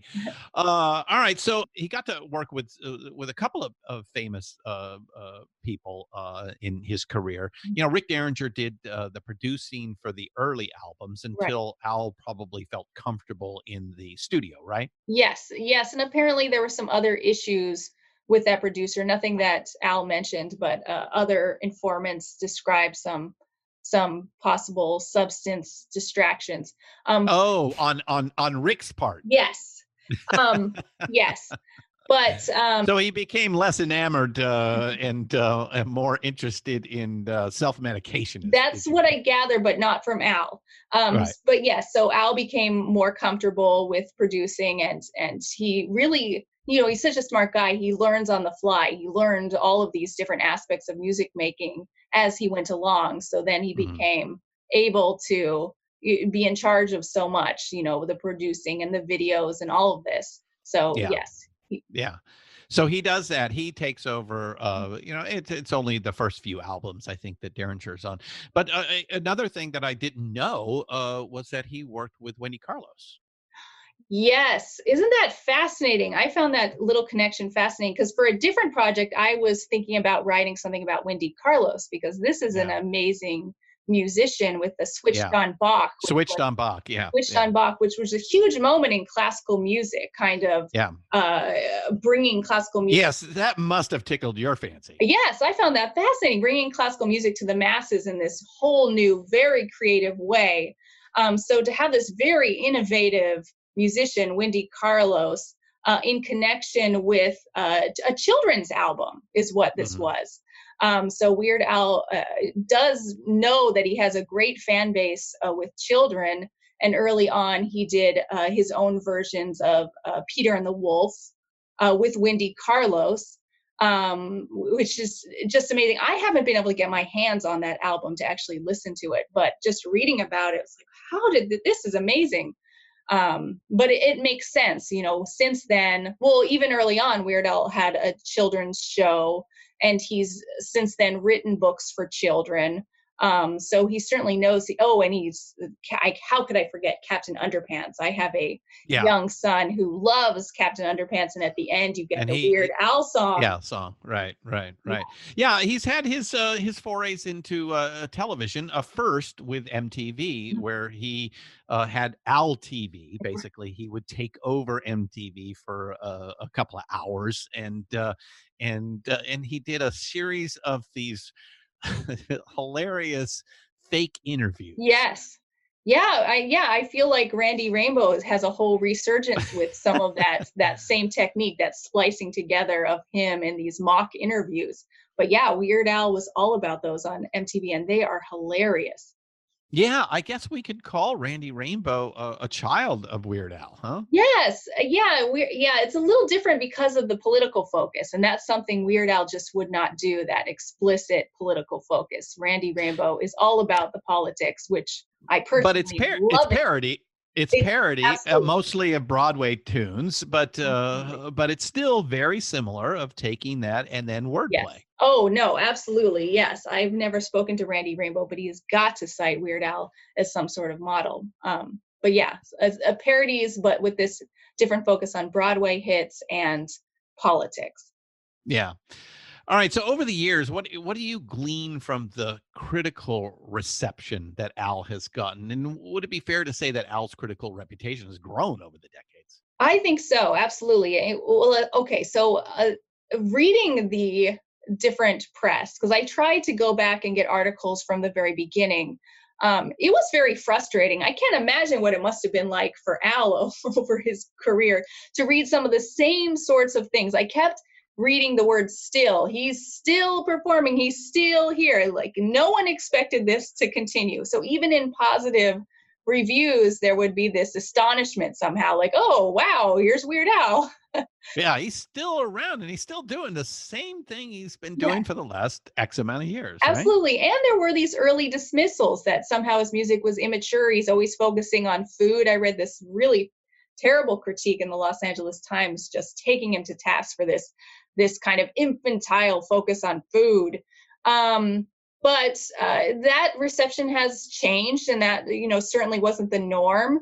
And uh, in 2014, that was a year where there was so much um, press around Weird Al, and uh, and some. Well, he, he had a number one album. He- right, you know, that- when, you- when you hit the number one, uh, you know the uh, the vultures circle. The, well, I guess the vultures did certainly circle, and and they highlighted important aspects about how long his career was, um, and we have some of these bigger thought pieces. And then I read another review, I can't remember who it was by, about how there shouldn't be thought pieces around Weird Al because there's nothing to think about. He just is funny. So there's a real mixed bag of chips when it comes to writing about Weird Al that I had to take in. How do you respond? How do you honor what he's done and really look at the weight in it um, without um, killing the humor, which seemed to be the point of this particular critic. Um, Dissecting the frog, as you uh, point out exactly book. yeah. dissecting the frog how can we talk about this music in a serious way without somehow ruining his wonderful music it's a real catch 22 situation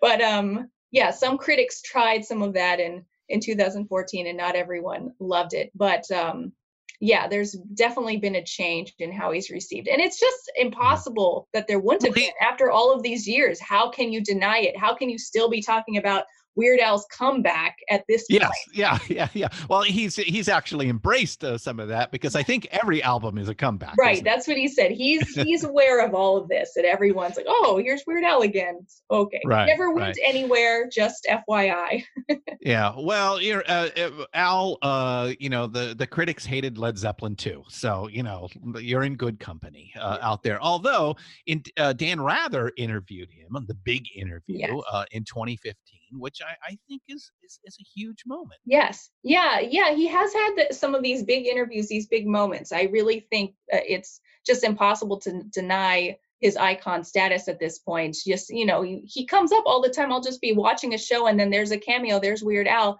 I mean, he's a cultural touchstone. So he is hard to deny now. And there are some people, many people that have recognized that. Um, and even this year, um, this book got reviewed in the Washington Post. And then shortly after, there was a long write up on him in the New York Times. Um, so I, I think his status is is it's not going anywhere. I think generally people know.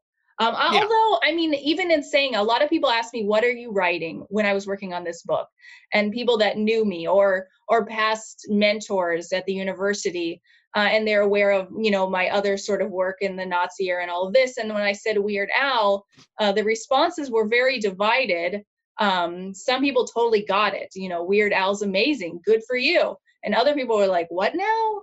um, and I have started to judge people based on this. I know I shouldn't, but you know, if a person doesn't get how awesome Weird Al is, you know, it's like not appreciating a rainbow.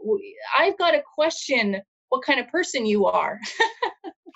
Yeah, I, I, I agree. I agree. I mean, with this long of a career, uh, you know, it, it, uh, it, it- you might be able to, uh, you know, um, brush him off if if it was a one-hit wonder. yeah. Um, but uh, you know, he has constantly, uh, you know, you know, found that cultural. He's a great cultural commentator. Is is the Absolutely. thing.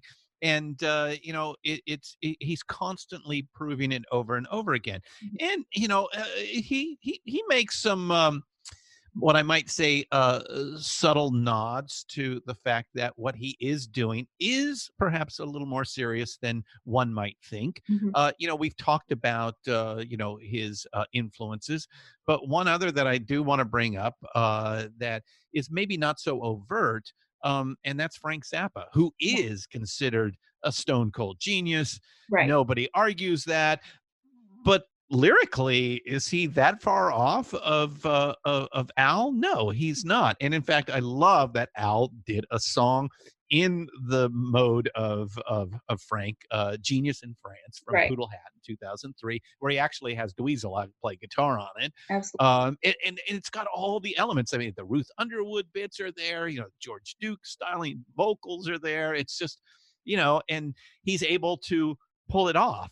Uh, but, but, you know, I'm a huge Frank Zappa fan. So if if it wasn't good, you know, I'd be you know thumbing my nose at it. Yeah. And that is just not the case.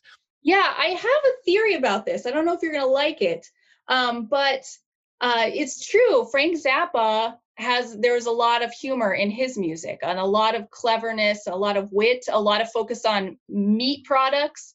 Um, there's some serious overlap. Um, but you're right, Frank Zappa is treated as a genius, and he's someone that academics will write about. Um, you know, uh, whereas Weird Al is not. Um, and I wonder if it has to do partly with this issue of niceness. This is my theory. So we've got this idea of the Western genius, right? Like the Beethoven, this kind of grouchy, isolated, um, not always nice figure, right? Um, Uh-huh. and there's an idea that that's what it takes to create great art, that you have to be suffering for your art.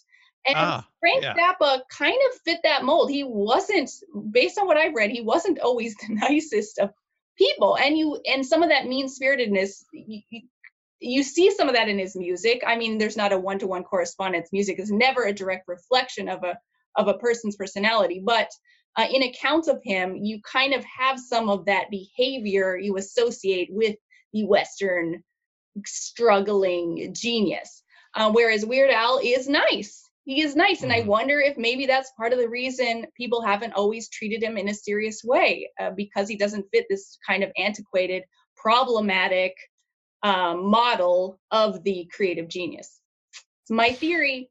Interesting, interesting. And you know, um, uh, I'm gonna I'm gonna bring up a tough subject because I, I me personally, you know, uh, being a fan and and and seeing his work over the years, it does seem that his personality does kind of shift a little bit in 2004 with the death of his parents. Hmm. That's, hmm, I'm not sure how to answer that. I don't know. Because I mean he still maintains um you know the comedic value Mm-hmm. uh, regardless and I and I know that was devastating for him Yeah. uh and uh but I don't know you know it, it's to me it was like there was this lightness always about him to your point Yeah. and it seemed to shift a little bit there there was a little bit more eh, what what appeared to me and, and maybe I'm just reading it wrong but uh more weight on his shoulders That's uh, interesting. afterwards Well, I know that's interesting. I didn't ever look for that sort of switch. And I am very careful. There's a whole history of people trying to ascribe, make a direct connection between what happens in a person's life and their music. You know, and oftentimes a person projects a certain thing in their music or they're doing something because they're getting paid. So it's not, it's always more complicated than that. So I didn't go through his music and try to do that. Hmm. Um, I do also know in one quote that he talked about uh, looking towards his music as an escape. He is aware that funny music in times of crisis it, it can be an escape for his listeners, and he's had different people contact him about you know being in a dark place and and his and and him helping yeah Yes, and he found that. He continued his tour after that uh, that terrible moment. Mm, um, yeah. You know, he loved his parents so much, um, but he he found in his music that escape. So so I'm not sure, um, but that's interesting.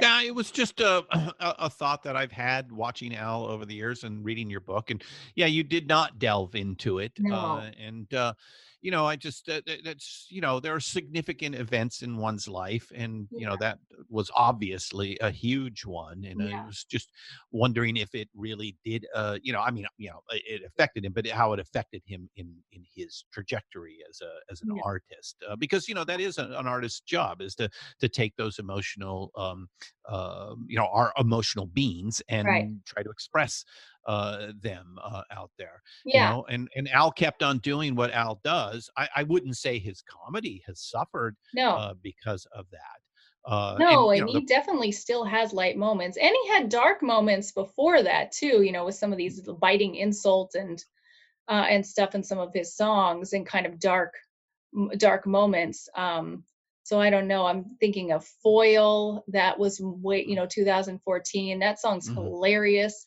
um, and you know about saving your leftovers. So that was pretty as pretty light. Um, So yeah, I don't know. That's that's a tough one. I'll have to think more Yeah. about that. So Mandatory Fun is his last album, uh, or he says is going to be his last album uh, release. Um, so why? Yeah, well, he talked about how fast the music scene changed, and it it made more sense to do the digital downloads um, than compiling, waiting till you have enough songs and putting out a whole album, and then risking the trends to have already changed, the music to not be as current. Um, so we'll see what he does in the future, but digital downloads is the future. We'll see. Hmm So maybe singles is the the way to go, uh, like Drake does uh, these days. Uh, apparently, he just dropped singles, and uh, you know, I, I tend to agree. I mean, the the the album as an art form um, is doesn't fit uh, the uh, the current uh, culture No. uh, and tech technology, the, the the current consume how we consume Yeah. And there's pros Um, and cons there. I'm going to say my one con, just looking through his albums, is the cover art. He has some amazing cover art uh, through all of his albums. I've just loved all of these different covers, and uh, and so I'm going to miss that with uh, without the, another album. Some of that cover Yeah. art. Yeah, yeah. Oh, well, you know that goes back to you know missing uh, you know the 12 inch uh, album format and Yeah. everything that came with that, Yeah. where the album art was really important Yeah. to help sell the uh, the, the the wax inside, you know, Yeah. the vinyl inside. Yeah. Uh, so uh, it it's maybe just uh, you know us uh, you know being nostalgic for a past that just doesn't exist anymore. Yeah. Yeah. Yeah. So, what should people uh, who read the book take away uh, from Weird Al seriously? Well, let's see. I hope in reading the book, people see the weight and the work and the genius in the creation of Weird Al's music and all that he does. I also hope people enjoy or are interested in some of the conversations that I see in parody, in his different parodies, conversations created between his new song and the original. Um, and I also hope that people uh, see what funny music can mean to people that it can make different points it can be a place of solace for outsiders um, it can also just be a wonderful distraction in times of stress and i feel like that last point is especially meaningful right now All right, favorite Weird Al song for you? Oh, that's a tough one. I personally really like some of his songs that play on gender, that take this kind of toxic masculinity and flip it upside down. So, Trash Day is a wonderful one. Uh, he takes this hot in here where you've got this, like, uh, you know, man telling a woman, take your clothes off, this sorts of thing. And he makes it a conversation about taking out the trash.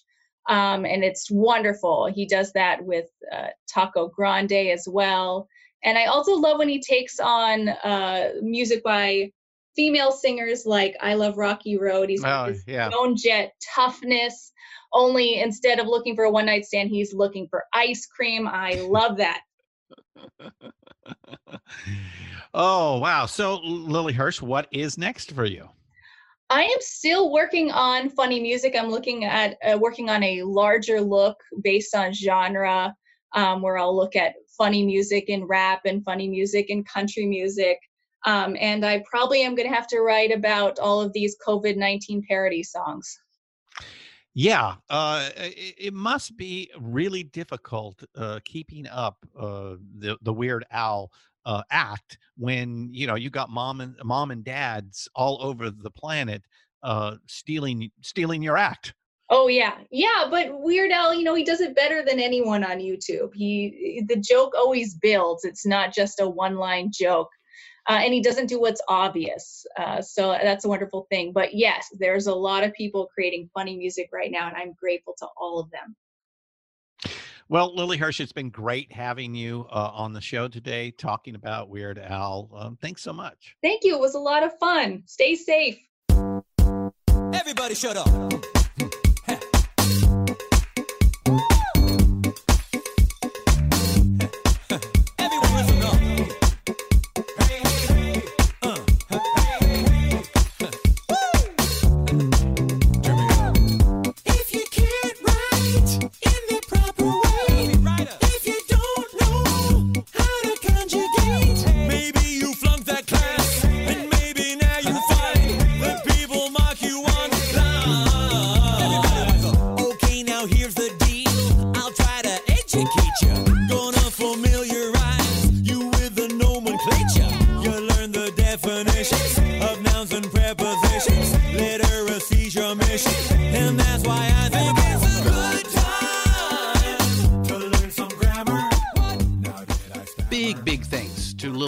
Joining us today. Please go and pick up her big book on Weird Al. Seriously. Really, do pick it up. And I am being serious. Seriously. Two, two quick thoughts. Uh, first, yeah, uh, comparing Weird Al to any of the previous generation of contemporaries in music comedy is not even a fair fight. Al is literally the be all end all in the conversation. I mean, take Muhammad Ali, Babe Ruth, Jim Brown, Tiger Woods, st- put them all together. He's without doubt the GOAT in the field. God bless him. God bless Weird Al Yankovic. Secondly, uh, like I keep saying, Hamilton is the musical cultural event of the last decade. And I don't think, like Weird Al, uh, there's anything else in the conversation. It is the Sgt. Pepper of our times. And that is both good and bad. It's great that there's actually one, uh, something that you could even have a conversation about compared to Sgt. Pepper. And while I love the musical, as if anyone didn't already know that fact, I'm a little disheartened that nothing else on the landscape of the teens is even in the conversation. I mean, what, Ariana Grande? Who I think was compared to the Beatles recently? Uh, I don't know. Kanye or Drake? Lady Gaga, who I do love, but uh, I'm, I'm not sure. Maroon 5? uh, am I wrong? Did I miss something of this cultural import in the last decade? I doubt it, but hey, you let me know. Okay, that is it for this week. Next week, we do get into uh, some new rock and roll. I had the pleasure of speaking with Josh Kennedy of the band The Black Moods. They have a new album out called Sunshine that is pretty cool.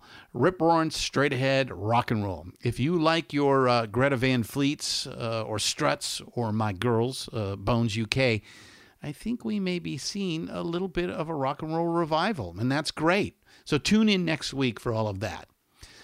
All right, let's leave you with uh, Weird Al singing about another cultural phenomenon that has spanned over 40 years, like himself.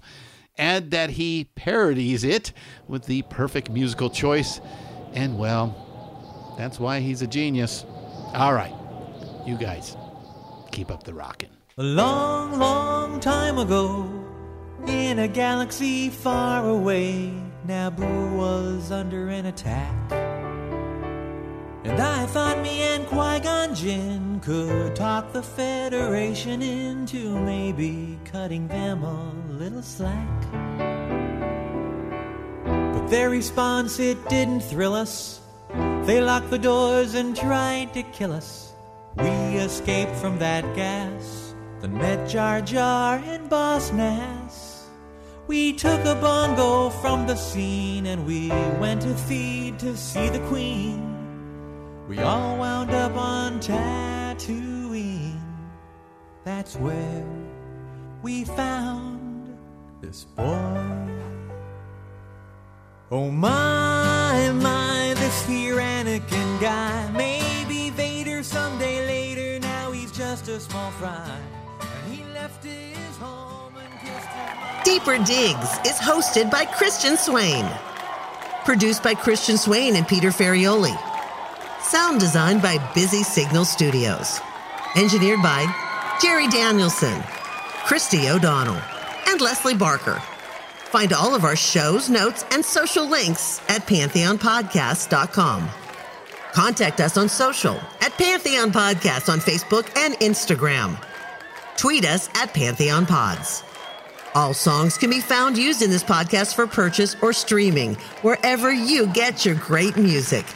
Please pick up these amazing tracks.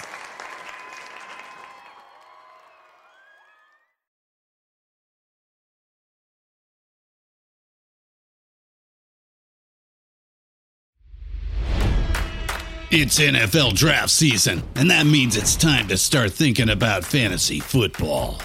FantasyPoints.com features industry leading experts and prognosticators using proprietary hand charted data to help you score more fantasy points. FantasyPoints.com is the place to go for whatever kind of fantasy football you play. Whether you play fantasy football, daily fantasy sports, or do a little bit of everything, Fantasy Points has the meticulously researched content to guide you to victory.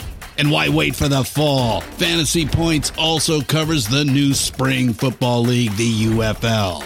Join the guru, John Hansen, Scott Barrett, Joe Dolan, and other massive names in the fantasy football universe with an exclusive offer. Use code Pantheon for 15% off any fantasy points package, including the all in package, with access to every article, tool, and data nugget that Fantasy Points has to offer.